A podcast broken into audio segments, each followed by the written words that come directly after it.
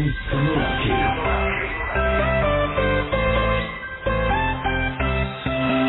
Pro 2 FM. Suara kreativitas.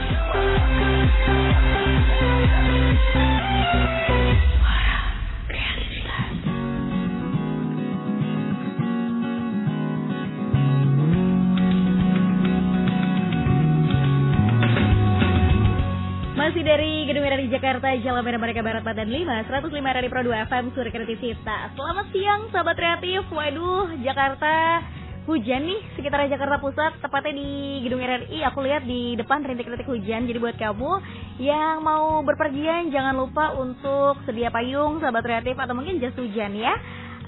Masih ada Yvonne Echa Mediana yang bakal nemenin kamu di Daylight Request spesial di hari ini. Biasanya Yvonne sendirian, tapi tadi Yvonne udah kasih bocoran, sahabat kreatif ya. Di siang hari ini Yvonne bakalan ngobrol-ngobrol dari Badan Pembinaan Hukum Nasional, Kementerian Hukum dan Hak Asasi Manusia Republik Indonesia. Udah ada dua narasumber yang kece-kece pastinya, sahabat kreatif ya. Nanti Yvonne bakalan kepoin. Dan buat kamu yang mau kepo juga, bisa langsung WhatsApp dan SMS di nomor 08118001005 atau mention ke Twitter @pro2ja, PRO2-nya angka JAK. Hari ini kita bakalan membahas tema perlindungan pekerja migran Indonesia. Wow, seru sahabat kreatif ya. Jadi buat kamu nih yang baru lulus kuliah, fresh graduate gitu ya, pengen kerja ke luar negeri, gimana sih peraturannya gitu ya, pengen tanya-tanya lebih lanjut, langsung aja nanti Yvonne langsung tanyain sama narasumber yang bakalan Yvonne kepoin. Langsung aja Yvonne mau kenalan dulu nih, mau kenalin ke sahabat kreatif.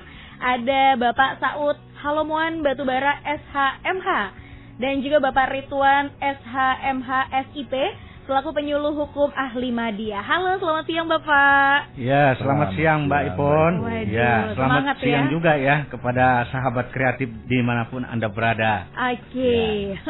Ada Bapak Sa'ud dan Bapak Ridwan ya. Betul. Oke, kayaknya ngomongnya enaknya lebih dekat tuh Bang aja kali ya. Iya, kayaknya belum tua banget. Oh, belum tua banget ya. Gak apa-apa, masih berjiwa muda ya Pak ya. Iya, yang penting jiwanya ya. Oke, undang-undang yang bakalan kita bahas ini sangat menarik untuk diketahui sahabat kreatif ya yang lagi mendengarkan siaran Daylight Request barengan sama Yvonne. Karena undang-undang ini kalau misalkan Yvonne baca-baca dan tadi dapat bocoran dari Pak Sa'ud dan Pak Ridwan, ini undang-undang terbaru dan fresh ya Pak ya. Betul sekali. Ibarat kata nih kalau misalkan roti baru keluar dari oven ya Pak. Oven, ya. Dari panggangannya. Dari panggangannya. Bisa, waduh. Jalan. Biasanya kalau misalkan hujan kayak begini tuh perut yang berkata ya Pak. Iya, jangan lupa kopinya kan. Jangan lupa ngopi ya. Ngerti katanya. Oke, ada undang-undang nomor 18 tahun 2017 ya Pak ya. Kalau saya tidak salah tadi Bapak menyebutkan undang-undang nomor 18 tahun 2017 tentang perlindungan pekerja migran Indonesia. Betul. Nah, undang-undang ini kan mengatur tentang penempatan dan perlindungan TKI di luar negeri. Betul. Sudah ada sebelumnya ya kalau misalkan Yvonne baca-baca juga. Lalu sebenarnya apa sih perbedaan yang signifikan dalam undang-undang yang baru ini nih Pak? Baik Mbak Yvonne, sedikit barangkali saya bisa memberikan satu gambarannya kepada juga sahabat kreatif kita dimanapun berada. Jadi undang-undang sebelumnya itu adalah Undang-Undang Nomor 39 tahun 2004 tentang penempatan dan perlindungan tenaga kerja di luar negeri ya. Yang induk lebih dasarnya adalah Undang-Undang Nomor 13 tahun 2003 tentang ketenaga kerjaan ya.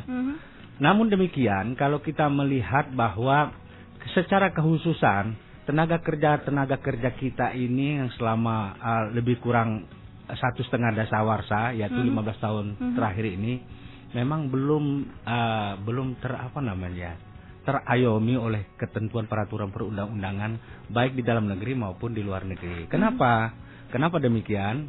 Karena kita ini sangat berbeda sekali dengan tenaga-tenaga kerja yang ada misalnya di tetangga di ASEAN, Filipina misalnya ya, Thailand, Vietnam. Nah, mereka itu sudah betul-betul mumpuni baik undang-undang atau ketentuan ketenaga kerjaan migran workers-nya itu sendiri, sehingga mereka mempunyai satu kepastian, tidak ada diskriminatif antara tenaga kerja di mana mereka bekerja di negara tempat bekerja misalnya, misalnya di Asia di Malaysia atau di Singapura, di Hong Kong atau bahkan mungkin di Eropa atau di Amerika. Jadi di seputar Asia Pasifik demikian.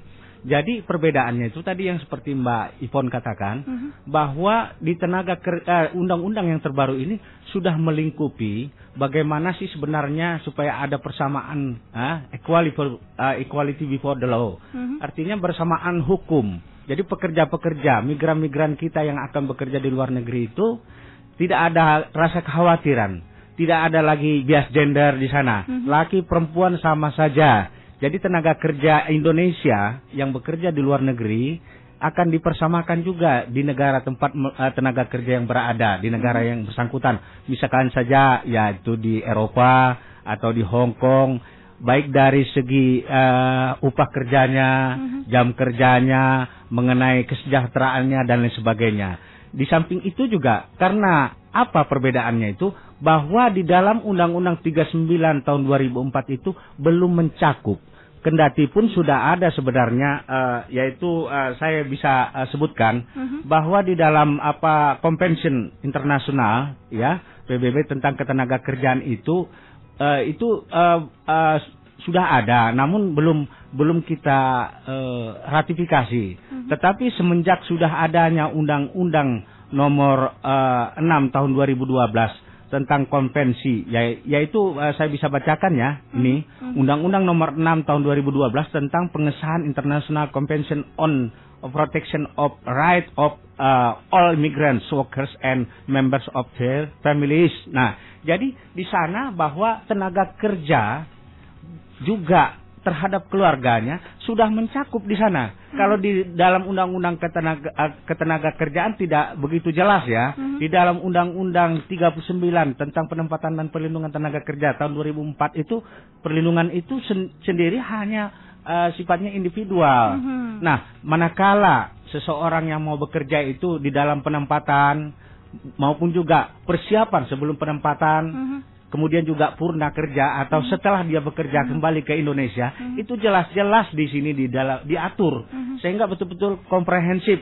Jadi artinya apa? Ini adalah kewajiban pemerintah untuk menegakkan HAM, hak asasi manusia, juga menegakkan bagaimana itu fungsi-fungsi sosial kesejahteraan baik dari untuk tenaga kerja sendiri maupun juga terhadap keluarganya. Karena apa? Dia jauh-jauh bekerja ke luar negeri, misalnya keluarga, ya, Pak. Bila terjadi resiko di luar negeri itu jelas-jelas sudah ada suatu protect baik di dalam negeri maupun di luar negeri dan sudah diakui oleh internasional. Demikian itu sebagai pembukanya. Kemudian juga bahwa di dalam rangka perlindungan itu sendiri kan adanya suatu kewajiban dari tenaga kerja, kemudian stakeholdernya misalnya perusahaan jasa tenaga kerjanya, kemudian juga terhadap mitra kerjanya baik di dalam negeri maupun di luar negeri. Yang saya maksudkan itu pemerintah di sini adalah dinas ketenagakerjaan dari awal, dari hulu sampai hilir, yaitu dari kementerian sampai pemerintah provinsi, daerah, kabupaten, kota, itu sudah satu visi misi ya, bagaimana untuk memberikan suatu kenyamanan dan juga kepastian hukum bagi tenaga kerja, istilahnya di sini migran workers ya, yang akan bekerja, sehingga ada suatu kepastian, adanya suatu kenyamanan, adanya suatu juga harapan. Karena apa? Kita menyadari bahwa 270 juta rakyat Indonesia ini pemerintah tidak semuanya dapat menangani untuk mencarikan lapangan kerja di Indonesia. Oke, jadi kalau misalkan Ivan bisa garis bawahi, bedanya undang-undang yang terdahulu sama undang-undang yang baru ini ya, nomor 18 tahun 2017, dilihat dari proteksinya yang tadinya individu akhirnya bisa terprotek family-nya juga, keluarganya juga gitu, ya Pak ya. Jadi lebih terjamin. Mungkin kalau misalnya itu tadi dari Pak Sa'ud, kalau dari Pak Ridwan sendiri nih ada tambahan nggak sih Pak kira-kira perbedaan antara undang-undang yang dulu sama yang terbaru nih, Undang-Undang Nomor 18 tahun 2017? Ya, terima kasih Mbak Ibu, terutama sahabat kreatif, pendengar Pro 2. Jadi saya akan menambahkan apa yang telah disampaikan oleh Pak atau Bang Sa'ud tadi bahwa ada beberapa perbedaan. Yang jelas perbedaannya itu sangat signifikan karena Undang-Undang Nomor 18 tahun 2017 ini Undang-Undang tentang Perlindungan Migran Indonesia ini memang relatif baru. Jadi perbedaannya itu ada penegasan yang lebih detail tentang perlindungan TKI dari aspek hukum. Jadi ada perlindungan hukum, jelas di sana ada perlindungan hukum. Bahwa migran itu kalau bekerja di luar negeri, di mana tempat dia dituju menjadi tenaga kerja migran, di sana dari aspek hukum dilindungi. Dari aspek ekonomi jelas, bagaimana upah, bagaimana tentang apa jam kerjanya segala macamnya telah diatur di sana. Itu artinya ada perlindungan. Dari aspek sosial juga dilindungi. Nah, kalau undang-undang yang terdahulu secara umum, Undang-Undang Nomor 13 Tahun 2003 itu mengatur mengenai hak dan kewajiban secara umum. Jadi Undang-Undang 18 tahun 2017 ini lahir karena menyempurnakan undang-undang sebelumnya, yang sebelumnya yaitu tadi telah disebutkan oleh Pak Sa'ud.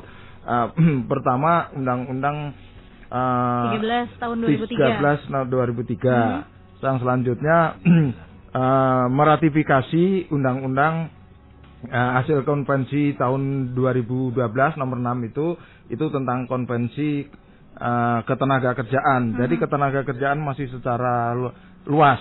Nah, ini dikhususkan untuk para tenaga kerja Indonesia yang ingin bekerja ke luar negeri, terutama yang terkait dengan perlindungan migran, pekerja migran Indonesia ini, itu diatur lebih detail. Jadi di sana ada hak dan kewajiban terkait dengan perlindungan hukum, perlindungan ekonomi, perlindungan sosial. Tidak kalah pentingnya yaitu perlindungan tentang hak asasi manusia. Saya rasa itu tambahan-tambahan yang perlu diketahui oleh para sahabat kreatif. Oke. Jadi memang Undang-Undang Nomor 18 Tahun 2017 ini penyempurnaan ya Pak ya, dari Undang-Undang 13 2003 dan juga Undang-Undang Nomor 6 Tahun 2012. Oke. Nah, bisa saya tambahkan sedikit aja ya. Nah, itu Mbak Yvonne, bahwa pekerja migran Indonesia ini bukan hanya sekedar dilindungi dari segi aspek sosial tadi seperti yang disampaikan Pak Ridwan, juga ini menyangkut masalah harkat dan martabat bangsa kita sendiri. Misalnya saja masalah hak asasi, masalah perbudakan yang itu sudah keles sekali ya.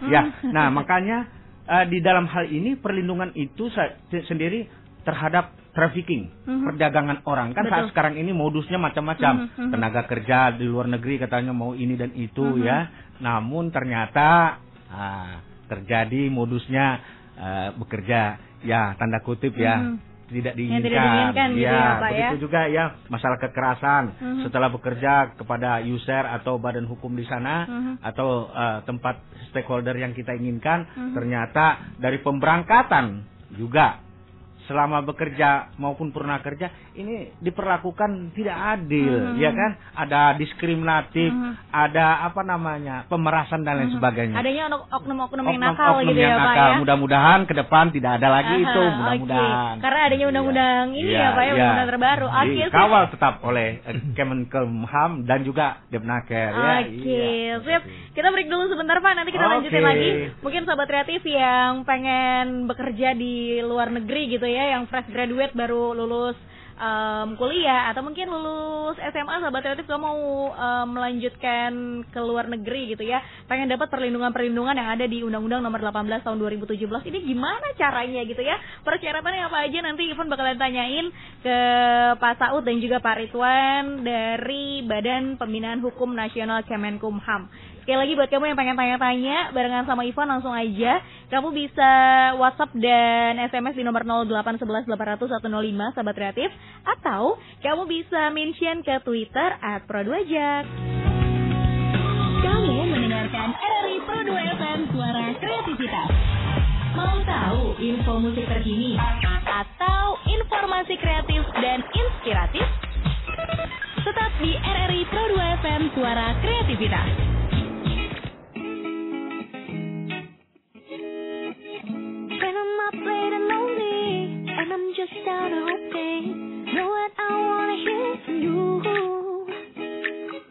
When the doubt pulls me under and I need to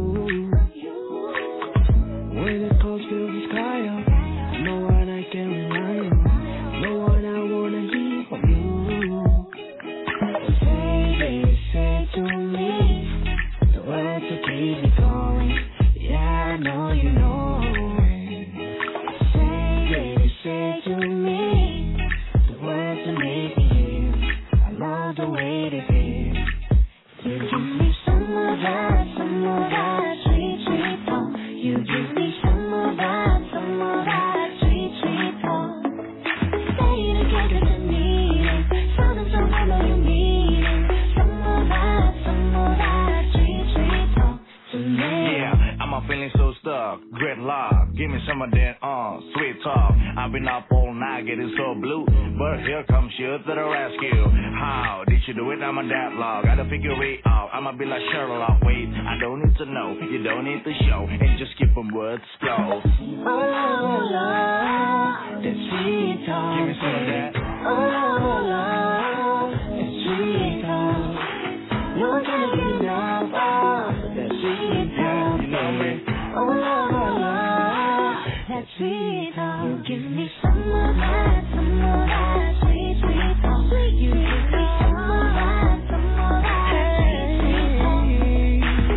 I need it. Tell them something that you need. Some of that sweet, sweet talk. I give it, oh, love, that sweet talk. I give it, oh, love, that sweet talk. No one's gonna give it up. That sweet talk, baby. Oh, love, that sweet talk.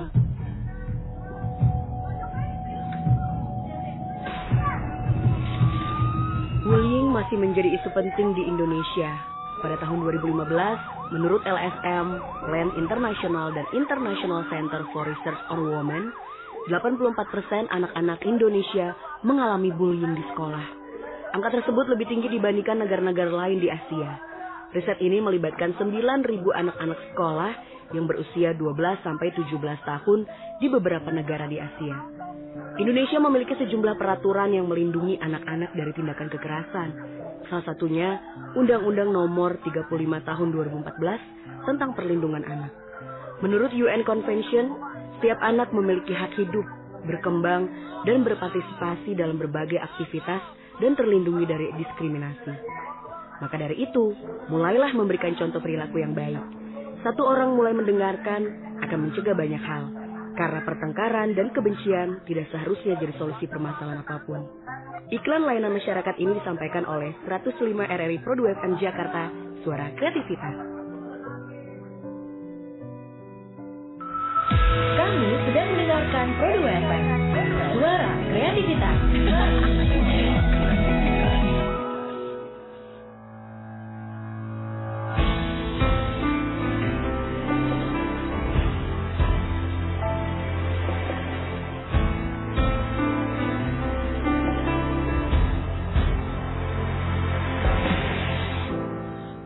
Siarkan kisah lelaki, tangguh bagai satria, namun saat ia tertati, takut oleh dunia.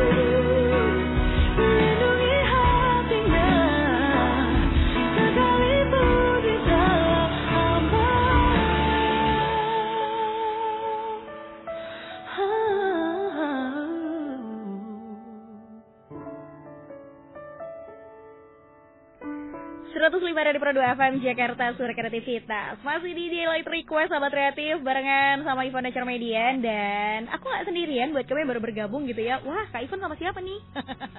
Aku barengan sama Badan Pembinaan Hukum Nasional Kementerian Hukum dan Hak Asasi Manusia Republik Indonesia Sahabat Kreatif. Dan masih bersama narasumber yang kece-kece, ada Bang Sa'ud dan juga Bang Ridwan. Halo, selamat siang. Iya, selamat siang juga Mbak Yvonne. Oke, kalau tadi kita udah membahas tentang Undang-Undang Nomor 18 Tahun 2017 gitu ya, tentang perlindungan pekerja migran Indonesia yang penyempurnaan ya Pak ya, dari Undang-Undang Nomor 13 Tahun 2003 dan juga Undang-Undang Nomor 6 Tahun 2012. Nah, Yvonne mau tanya nih mungkin sama Bang Ridwan nih. 39 tahun 2004 tentang penempatan dan perlindungan tenaga kerja. 39 tahun 2004 juga gitu ya. Oke, berarti ada 3 undang-undang yang disempurnakan gitu ya. Konvensi Undang-Undang Nomor 6 tahun 2012 itu konvensi kita supaya kita betul-betul diperlakukan sama di dalam dan di luar negeri. Oke, siap. Aku mau tanya ke Pak Ridwan nih. Ya, Pak Ridwan, kalau misalnya ngomongin tentang Undang-Undang Nomor 18 tahun 2017 gitu ya, tentang perlindungan pekerja migran di Indonesia yang tadi juga udah dijelaskan gitu ya, perbedaannya antara undang-undang yang lama dan juga undang-undang yang baru aja diresmikan gitu ya. Ini persyaratannya apa sih Pak supaya kita mendapatkan perlindungan hukum, bukan cuma individu tapi juga keluarga gitu ya. Persyaratannya banyak nggak sih Pak?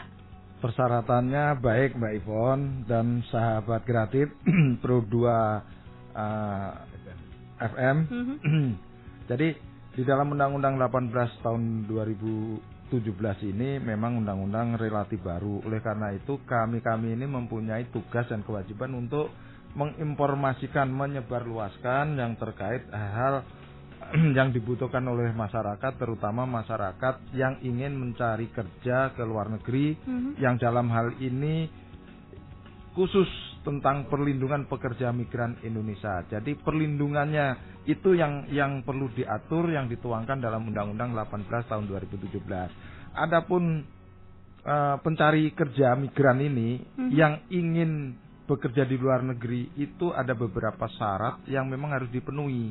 Jadi tidak ada lagi istilah dulu ada migran ilegal, pencari kerja yang ilegal itu ya. Inilah pemerintah mengantisipasi dalam rangka melindungi warga negaranya untuk bisa bekerja ke luar negeri dengan ada kepastian dan perlindungan-perlindungan yang seharusnya didapatkan oleh para pekerja migran di luar negeri ini.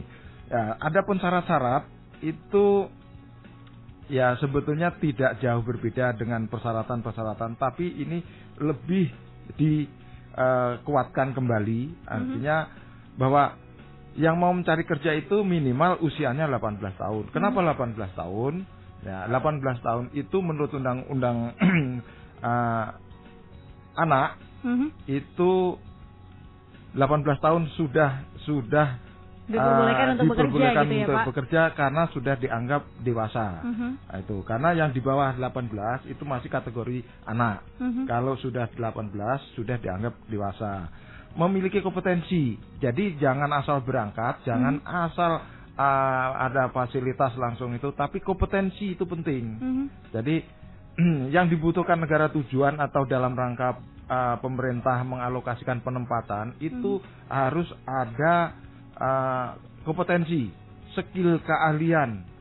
Jadi jangan sampai apa yang dibutuhkan negara yang dituju ternyata tidak sesuai sehingga mengakibatkan bahasanya nanti malah terlantar-lantar, kira-kira begitu.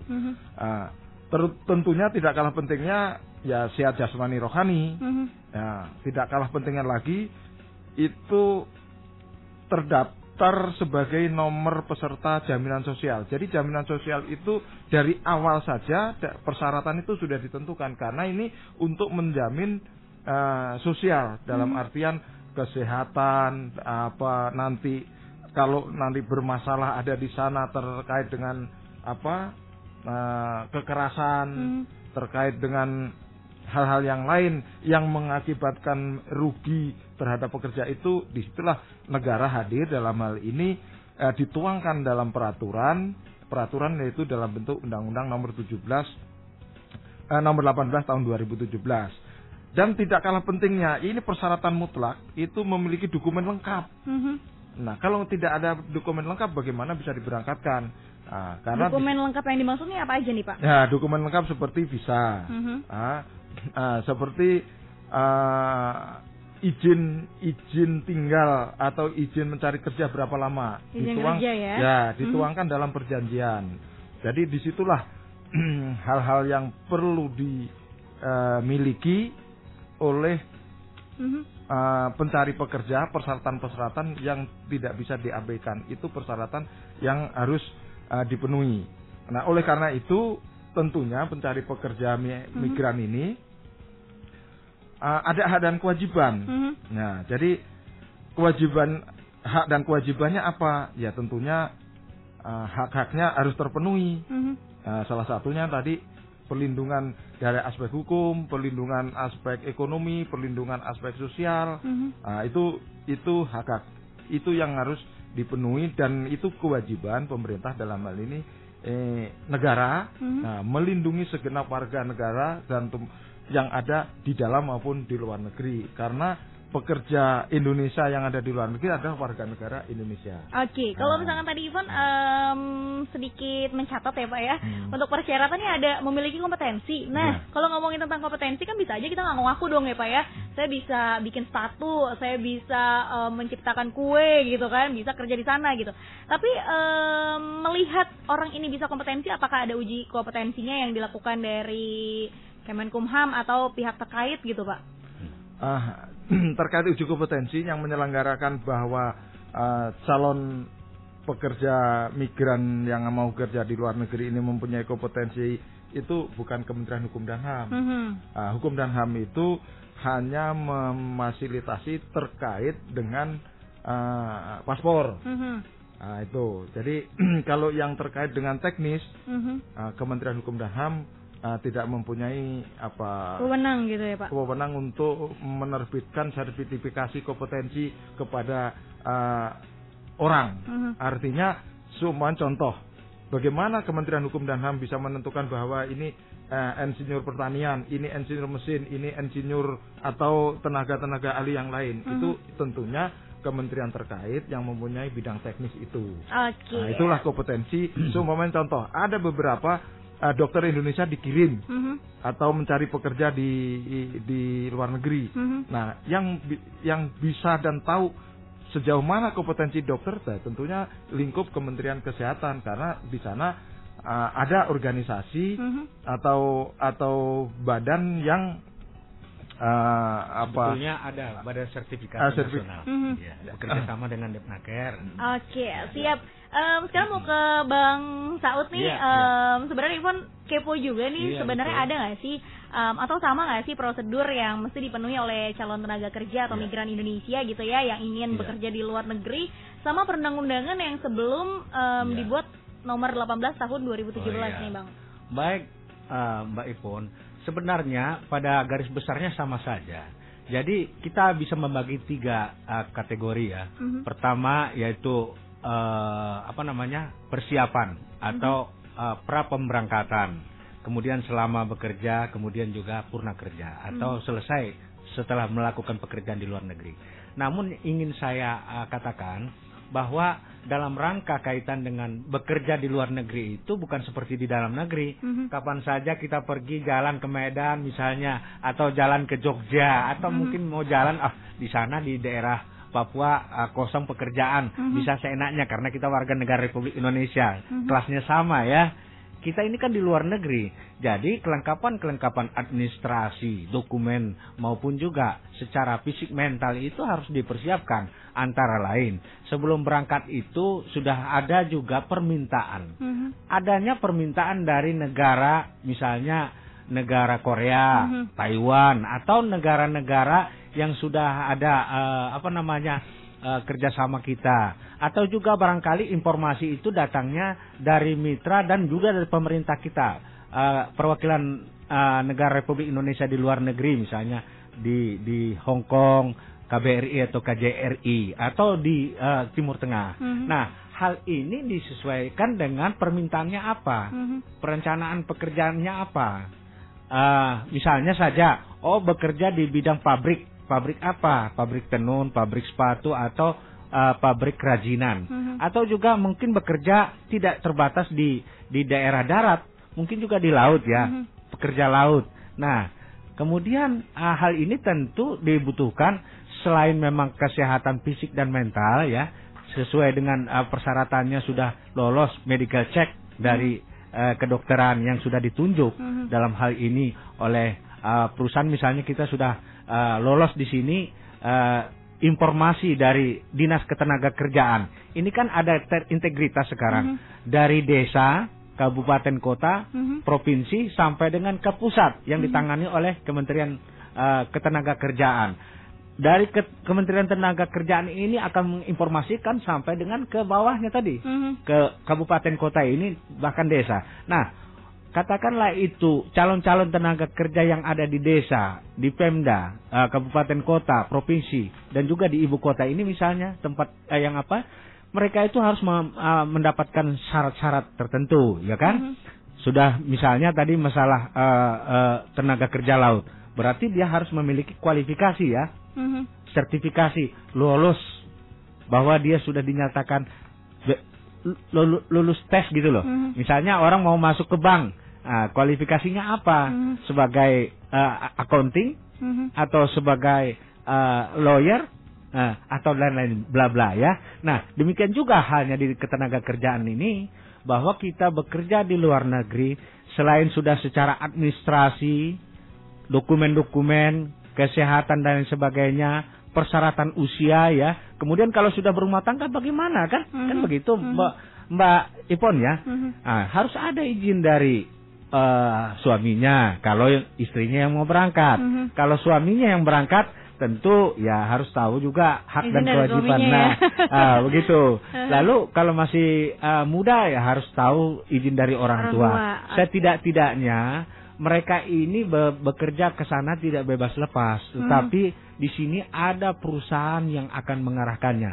Baik itu badan hukum yang langsung yang ditangani oleh Badan Nasional Penempatan Tenaga Kerja yang mengarahkan perencanaan kegiatan-kegiatan ketenaga kerjaan itu sendiri, khususnya melindungi tenaga kerja Indonesia yang akan berangkat atau yang sudah bekerja di sana, itu di sana bisa kelihatan perencanaannya. Apa sih kualifikasinya? Oh, saya hanya SLA.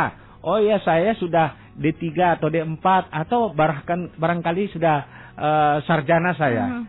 Nah, dalam hal ini tentu akan dilindungi sehingga betul-betul bekerja di sana dia nanti juga setelah dapat info kerja itu dari Dinas Ketenagakerjaan kalau di daerah ya. Nah, mereka ini akan disalurkan sesuai dengan bakat dan minatnya tadi. Okay, nah, jadi, begitu. Jadi Undang-Undang Nomor 18 tahun 2017 ini bisa menjadi aman dan nyaman untuk kita sendiri gitu ya, Pak ya. Tidak hanya sekedar skill, tapi knowledge, pengetahuannya harus luas. Ya, kalau misalnya kerja di Hong Kong, setidak-tidaknya dia harus belajar bahasa China. Kalau di Eropa, Inggris dong. Sip, kalau misalkan data-data sudah lengkap gitu ya, persyaratan sudah lengkap, berarti kan sudah mendapatkan perlindungan hukum untuk individual dan juga keluarga gitu ya. Nah, kira-kira dokumen dari imigrasi misalnya kan, dokumennya jelas, tidak abal-abal gitu loh. Nanti Ivan juga pengen tanya nih, kira-kira perlindungan apa sih untuk individual dan untuk kita sendiri yang bekerja bermigran ke luar negeri, atau untuk keluarga apa yang didapat dari perlindungan Kementerian Hukum dan HAM? Nanti Ibu tanya-tanya ya sama Bang Sa'ud dan juga Bang Ridwan. Kita break dulu sebentar. Buat sobat kreatif yang mau tanya, boleh banget langsung aja WhatsApp dan SMS di nomor 0811 800 105. Jangan cuma request aja nih sobat kreatif ya. Requestnya boleh, tapi kamu coba tanya deh. Barangkali buat kamu yang tahun 2 tahun ke depan ada rencana untuk bermigran keluar dari Indonesia, sobat kreatif bekerja di luar negeri gitu ya. Atau bisa via Twitter di @pro2jak, PRO2-nya angka JAK. They know what is what, but they don't know what is what. They just strut. What the?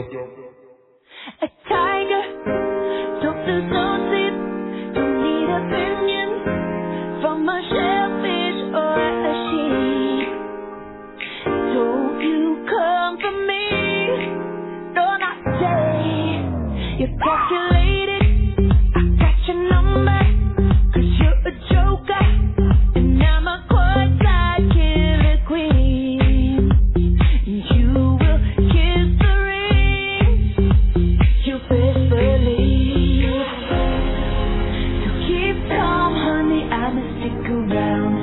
more than a minute. Get used to it. Funny my name keeps coming at your mouth, 'cause I stay winning in my blood. Swish, swish, bish. Another one in the basket.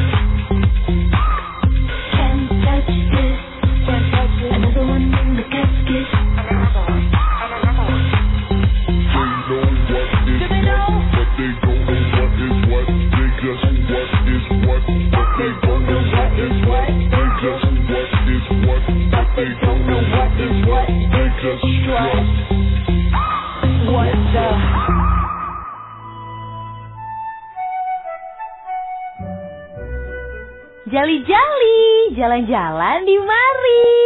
Kali ini nih, kita mau jalan-jalan ke Taman Mini Indonesia Indah. Taman Mini Indonesia Indah atau TMII merupakan taman wisata bertema budaya Indonesia yang terletak di kawasan Jakarta Timur, Sobat Kreatif. Dengan luas kurang lebih 150 hektar, Taman Mini menghadirkan kebudayaan Indonesia mewakili 34 provinsi melalui anjungan-anjungannya, Sahabat Kreatif. Maskotnya adalah wayang Hanoman yang diberi nama Nitra atau Anjani Putra. Gak cuma anjungan atau rumah adat khas Indonesia aja ada di sini, Sahabat Kreatif, tetapi TMII juga memiliki wahana rekreasi seperti Istana Anak-anak Indonesia, Teater IMAX Keong Emas, Teater 4D Motion, Snow Bay Water Park, Taman Legenda Keong Emas, dan lain-lain. Harga tiketnya pun bervariasi, mulai dari Rp2.000. Tuh, murah banget kan? Jadi ya, kalau belum pernah keliling Indonesia, ke Taman Mini aja dulu. Sambil nabung, terus ajak aku ya keliling Indonesia juga. Asik! Udah dulu ya jali-jalinya, lain kali kita sambung lagi. Ngambil cucian di rumah Desi. Cukup sekian dan terima kasih. Kamu mendengarkan RRI Pro 2 FM Suara Kreativitas. Mau tahu info musik terkini atau informasi kreatif dan inspiratif? Tetap di RRI Pro 2 FM Suara Kreativitas.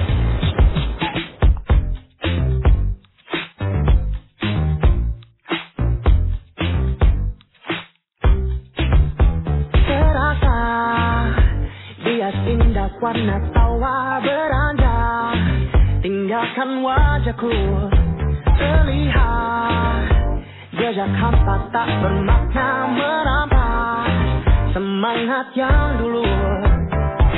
Stay true, you get through, always from your heart, always from your heart.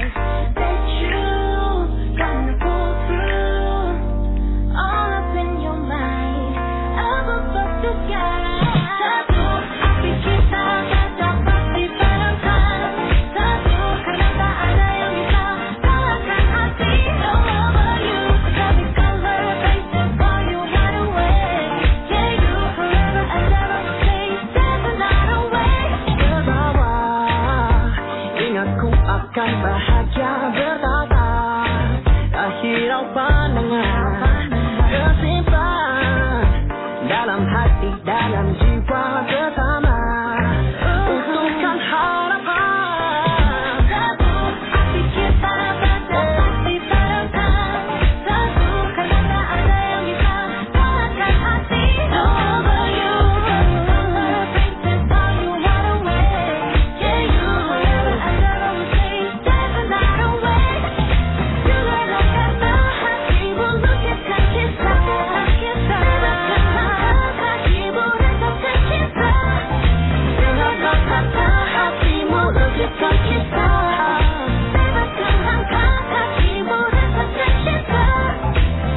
true, you get through, always from your heart, always from your heart.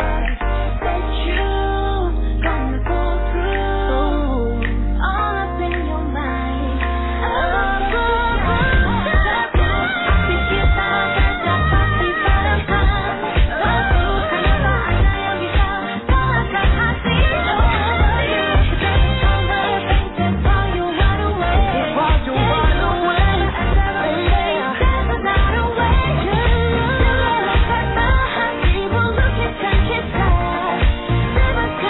hatimu resapkan kisah, kisah. Segera kata hatimu lukiskan kisah, kisah. Bebaskan mata hatimu resapkan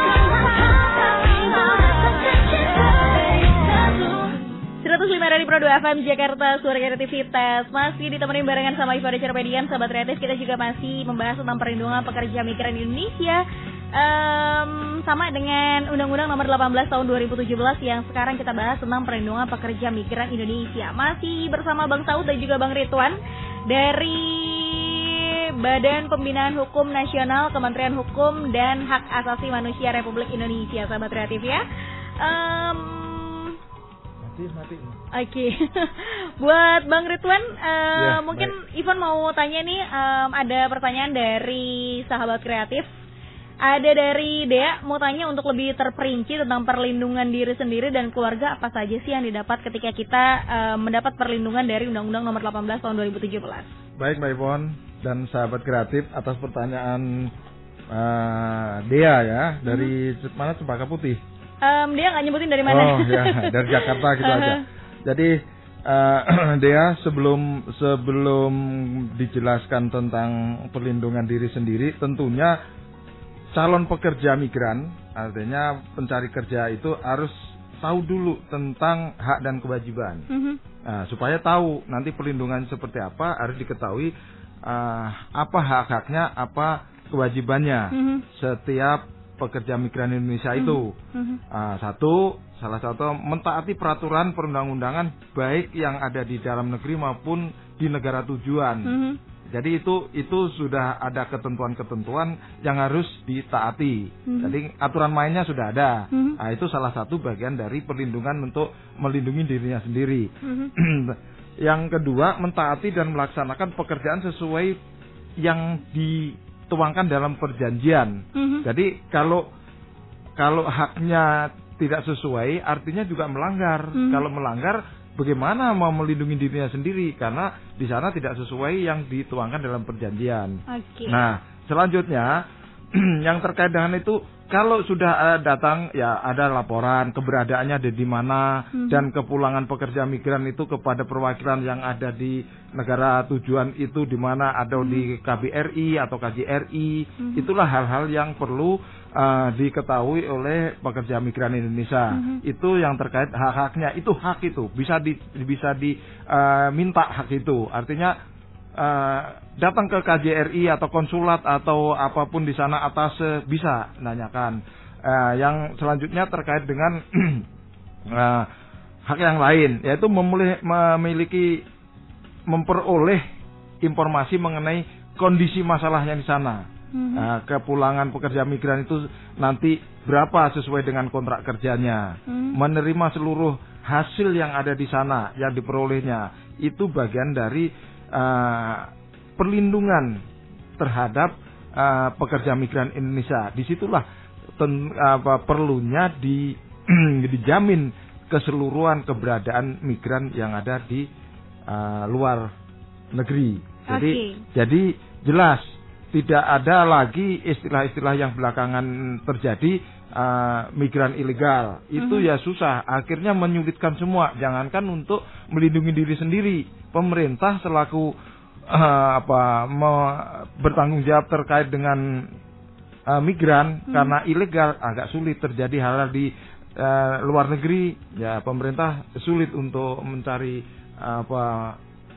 pelindungan-pelindungan yang dibutuhkan kepada mereka-mereka yang di sana. Barangkali Pak Sa'ud akan menambahkan terkait dengan pertanyaan yang lain tadi yang dari Mbak Cindy. Ada lagi dari Singgih di Cempaka Putih. Wah, jadi nggak takut nih buat kerja di luar negeri. Ada rekomendasi web yang legal nggak untuk info perusahaan-perusahaan yang aman untuk penyaluran nih? Oh iya, jadi saya kira begini, bahwa kalau kita mau bekerja ke luar negeri, pertama setelah kita melengkapi dokumen dengan syarat-syarat kesehatan dan sebagainya, bla-bla, panjang sekali ya kalau diceritakan ini, banyak sekali. Coba nanti dibuka undang-undang melalui web lagi ya, atau di digital. Nah, di sana secara garis besar kita harus mengetahui pertama pekerjaan yang ditawarkan oleh KJRI atau mitra kerja kita di luar negeri. User dari sana menyampaikan kepada perwakilan negara kita, Republik Indonesia di luar negeri itu, lapangan pekerjaan apa saja, lalu nanti diinfokan ke BNP2TKI ya. Badan Nasional Penempatan Tenaga Kerja Indonesia itu akan menginfokan, bisa dibuka di web itu apa-apa saja, jenis-jenis pekerjaan atau lapangan pekerjaan yang akan kita apakan sesuai dengan minat, bakat dan skill yang kita miliki, ya kan? Nah itu kemudian kita juga harus mengetahui secara pasti bahwa jangan teriming-iming. Jangan mau kita jadi kambing congek. Maaf nih, kita hanya ikut diberikan satu harapan palsu. Ini dia bahaya nih, mengeluarkan uang dan sebagainya. Cari perusahaan yang benar-benar berbadan hukum ya.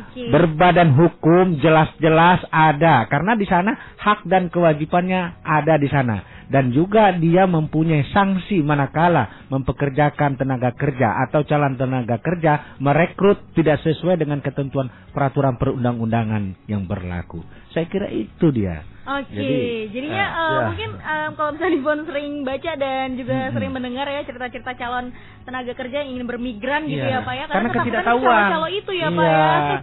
Takutnya nanti kalau misalnya di sana dijual atau gimana gitu kan, traffic penjualan manusia gitu ya. Di sini bisa saja juga Mbak, artinya di luar dari konteks ini ya. Manakala ada keluarga kita atau warga negara Republik Indonesia yang bekerja di luar negeri, karena user di sana atau perusahaan di sana atau pabrik di sana menyatakan bahwa yang bersangkutan kerjanya bagus, barangkali you punya ada keluarga atau sahabat yang sama dengan kamu, boleh nggak kerja di sini? Kalau dia berikan di sana visa ya, artinya untuk kesempatan kita datang ke sana, izin permit kita datang ke sana, dikirimkannya melalui misalnya mau ke tenaga kerjaan di Korea atau di Eropa atau juga di Timur Tengah misalnya kita ini. Bisa saja kita datangin di kedutaan dengan adanya visa yang dikirimkan itu, sehingga kita betul-betul aman. Sebagai kata kunci, saya menambahkan sedikit bahwa perlindungan pekerja migran Indonesia itu itu sudah dijamin oleh Undang-Undang Nomor 18 Tahun 2017.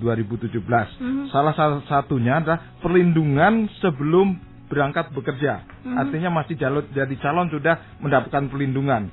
Yang kedua, perlindungan selama mereka bekerja di tempat negara tujuan. Yang ketiga, perlindungan setelah kembali atau setelah bekerja di kembali lagi ke tanah air Indonesia beserta keluarganya. Jadi itu kata kuncinya dijamin oleh Undang-Undang Nomor 18 Tahun 2017 tentang perlindungan pekerja migran Indonesia. Saya rasa jadi, itu Mbak Ibu. Ya, singkatnya apa yang disampaikan oleh Pak Ridwan tadi, perlindungan pra pemberangkatan, selama bekerja dan purna kerja atau setelah bekerja itu sendiri dijamin sesuai dengan Undang-Undang 18 Tahun 2017. Bahwa manakala kita mengikuti aturan-aturan, ketentuan-ketentuan yang ada sesuai dengan prosedur yang berlaku, mudah-mudahan bukan hanya pribadi kita, tetapi juga harkat martabat, hak-hak dan kewajiban sosial kita akan dijamin. Tidak hanya kita saja, keluarga kita juga dapat dijamin manakala terjadi sesuatu resiko di luar kemampuan kita. Okay. Jadi tidak hilang tongkat lah begitu kira-kira. Oke, okay, Mbak Yvonne. Buat sobat kreatif yang ingin bekerja di luar negeri, sekarang nggak usah takut ya Pak ya. Asalkan memang prosedurnya benar, persyaratannya lengkap. Terus juga nantinya teman-teman juga bisa dilindungi oleh Undang-Undang Nomor 18 Tahun 2017 yang baru aja diresmikan pada bulan Oktober ya Pak ya. Iya, jadi ini sedikit aja. Kalau di daerah, di kabupaten kota, tanyakan ke dinas ketenagakerjaan di sana, di Pemdanya. Nanti dari sana dapat itu info yang secara jelas sesuai misalnya sarjana apa, ya kan, atau sekolahnya apa, atau minatnya apa tadi. Silakan. Nanti kurang jelas kan sekarang kita kan nggak gaptek lagi, itu selalu buka, oke? Ya? Iya, kalau perlu tanyakan sama Mbak Yvonne yang sudah pernah mendengarkan, ya kan begitu. Selalu dibuka ini kesempatan bagi kita penyuluhan hukum, ada bantuan hukum, ya kan? Sesuai dengan Undang-Undang Nomor 12 apa? Undang-Undang tahun 11 tahun 2016 tahun 2011 tentang bantuan hukum. Manakala ada bermasalah juga silahkan berkonsultasi dengan kami. Oke, ya, kami selalu buka itu. www.bphn.go.id. Buka. Gratis loh.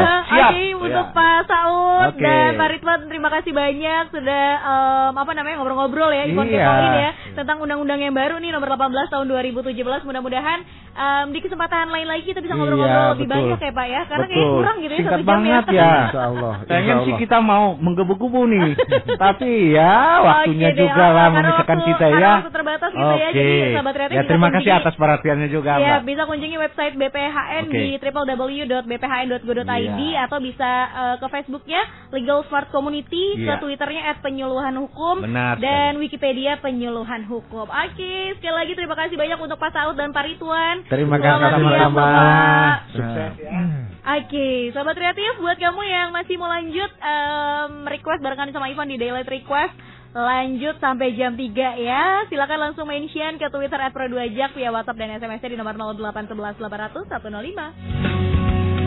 Kamu mendengarkan RRI Pro 2 FM, suara kreativitas. Mau tahu info musik terkini atau informasi kreatif dan inspiratif? Tetap di RRI Pro 2 FM, suara kreativitas.